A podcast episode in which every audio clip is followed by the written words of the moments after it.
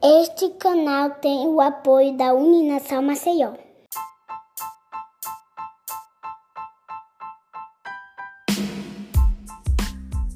Olá, bem-vindo a mais um episódio do É Freud. Hoje o tema é liberdade de expressão. E para falar sobre esse assunto, convidamos o advogado Gustavo Ferreira, ele que é doutor em direito e mestre em direito público.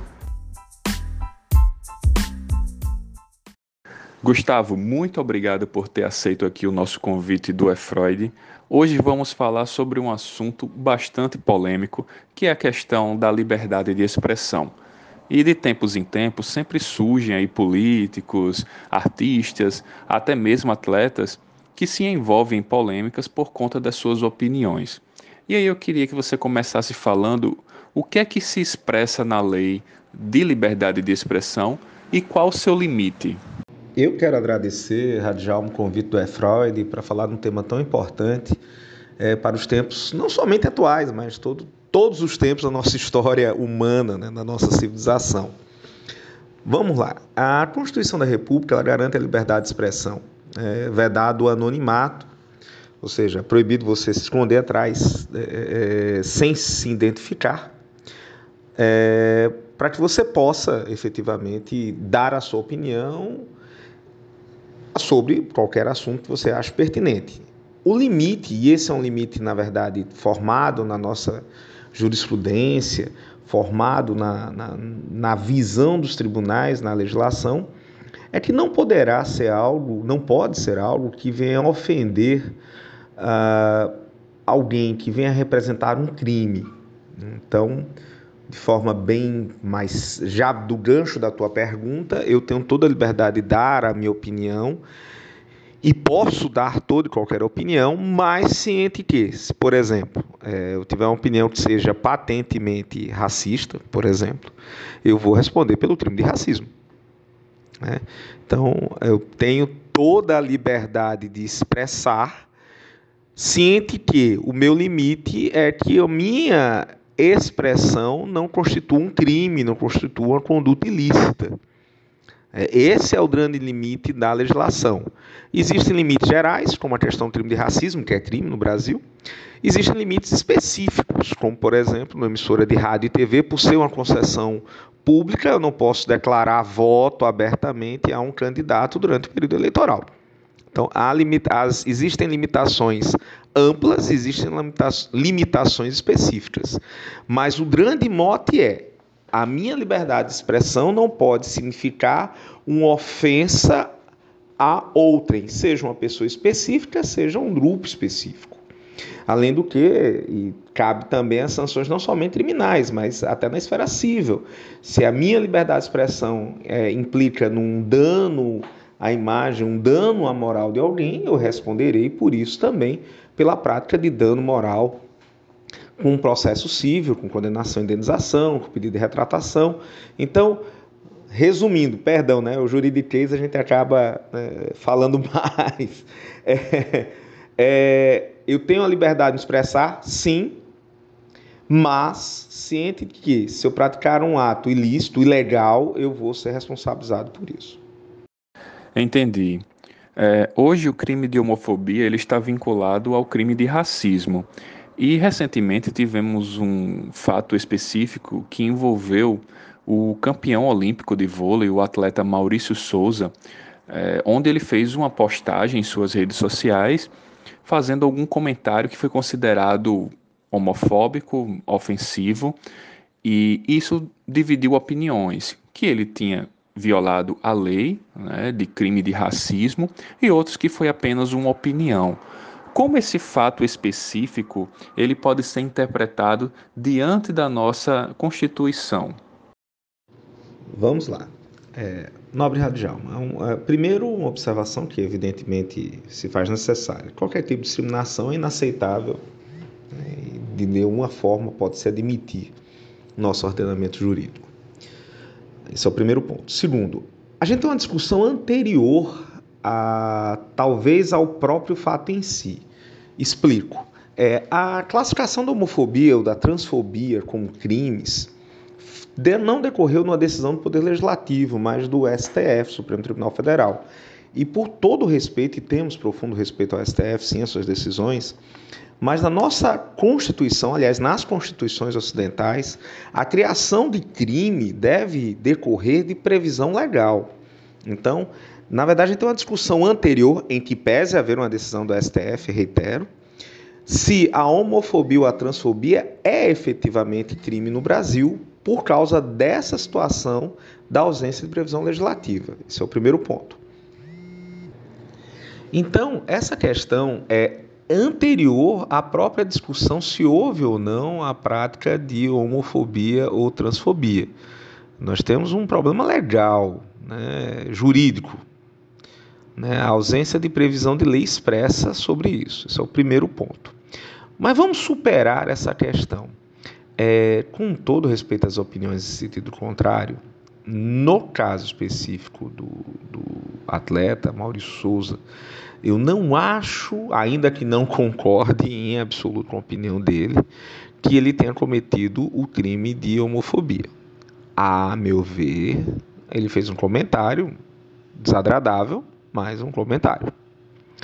O que talvez tenha pego, vou usar a expressão popular, em relação a ele, de forma mais assim direta, é que ele já tinha um histórico, aí sim, comportamentos, é, pelo que se diz, grosseiros, inclusive, com um colega de equipe que, que é homossexual. E aí, nesse tipo de comportamento grosseiro, desrespeitoso, quando ele fez a postagem, houve o julgamento é, nas redes sociais, não é o melhor canal para esse tipo de avaliação, com todo respeito às opiniões em sentido contrário, de que seria um comportamento homofóbico.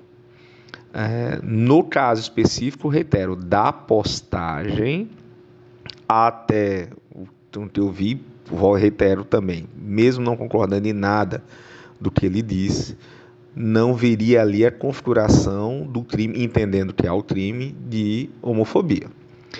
O que há, e é assim, é que mereceria, inclusive, uma avaliação da própria Confederação Brasileira de Vôlei, mereceria uma denúncia formal pelo colega dele, de, de equipe, é esse tratamento é, desrespeitoso em relação ao colega que joga com ele na seleção.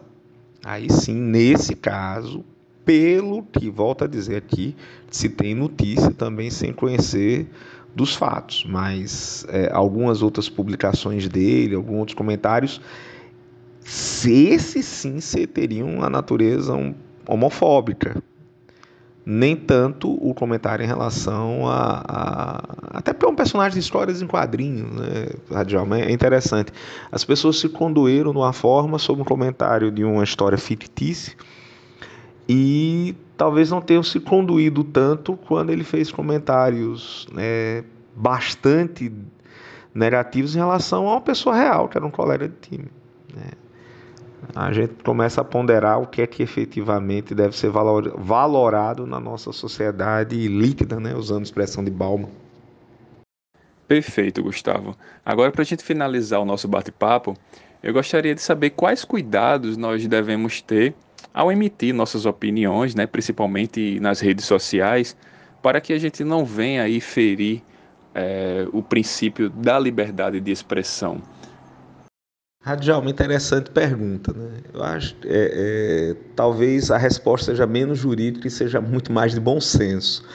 É sempre ponderar se aquele comentário meu é ofensivo ou é efetivamente uma opinião. Eu não sou obrigado a concordar com nada do que você diz, mas defenderei até a morte o direito de dizeres o que dizes, né? A frase atribuída a Rousseau. É, eu tenho sempre que fazer uma análise se aquelas palavras eu diria para aquela pessoa na frente dela. Eu acho que aí é, me permite, não é uma resposta jurídica, mas uma resposta, volto a dizer, de bom senso. É, eu diria isso para aquela pessoa na frente dela, olhando nos olhos dela, conversando com ela. Eu diria aquilo sem estar com raiva.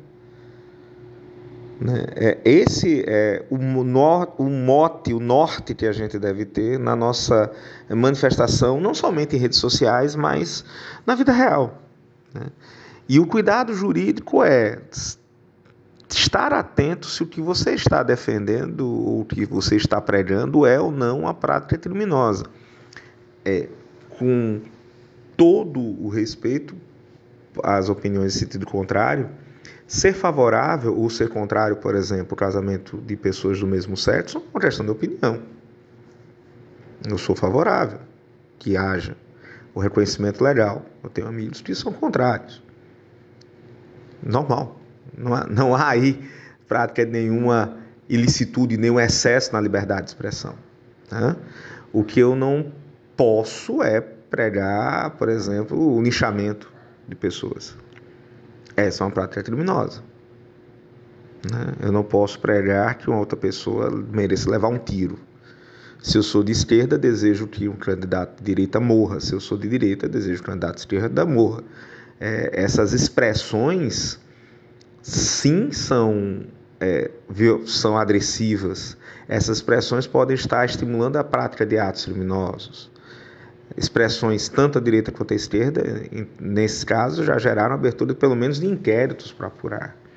O cuidado é esse, né? não ser excessivo né? não descumprir a lei no sentido de ofender ou de pregar a desobediência a, a indevida né? a, a, leis devidamente aprovadas, regulamentadas é, pelo nosso parlamento, é o parlamento que nós temos, que o povo brasileiro elegeu, pela interpretação que o STF dá, ainda que discorde, como eu aqui mencionei, pessoalmente eu discordo é, é, de algumas questões do STF, mas respeito sempre. Esse é o, é o norte que deve nos guiar na hora de se manifestar juridicamente. E a regra de bom senso, eu falaria isso olhando para a pessoa, eu diria isso para ela. Né? Isso magoaria aquela pessoa. E claro, né, isso não quer o final do debate. E deve haver debate, deve haver discussão. Ninguém tem o bem, o controle do bem ou, ou a, a, vamos dizer, a hegemonia do mal do outro lado. Isso não existe. Existe debate, existe discussão de ideias né? Na, naquela sistema da dialética hegeliano, né? Marx, é, eu tenho sempre a tese e a antítese para gerar uh, uma síntese, né? a ética hegeliana marxista. Se a gente for na dialética de Bohr, eu tenho sempre uma tese que vai ter outra tese com mais outras teses que vão gerar novas teses, é, é muito mais dinâmico. E a realidade nossa é assim, dinâmica. Eu sempre vou ter teses que vão gerar novas teses, vão gerar novas discussões. E isso deve ser o debate dentro de um campo de respeito, dentro de um campo de ouvir o outro. O que nada justifica é a imposição de um ponto de vista e não permitir que o outro se manifeste. A gente não pode, sobre, é, o, sobre a ideia de punir excessos, e os excessos devem ser punidos, na prática acabar com a liberdade de discussão. Né? A gente sabe que a liberdade de expressão não é absoluta, por isso cabe sanção quando excedida, mas tolher previamente a liberdade de expressão é muito mais grave, muito mais perigoso. Né? A história da humanidade já demonstrou isso. a gente for parar para pensar um pouquinho no que ocorreu ao longo do século XX. Né? Mas espero ter respondido aqui todas as questões e estou sempre à disposição de vocês do E-Freud. Gustavo, gostaria de agradecer em nome de toda a nossa equipe por ter aceito né, e participado aqui do nosso episódio. Muito obrigado e até uma próxima oportunidade.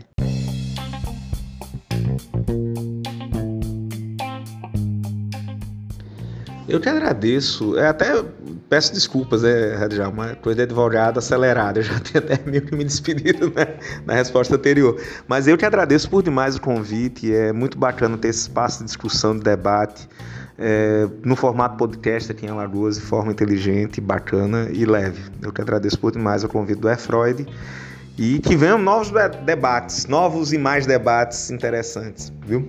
O E-Freud tem feito um trabalho muito bacana em abrir um espaço de discussão sério e legítimo aqui em Alagoas, no espaço virtual do podcast. Muito obrigado.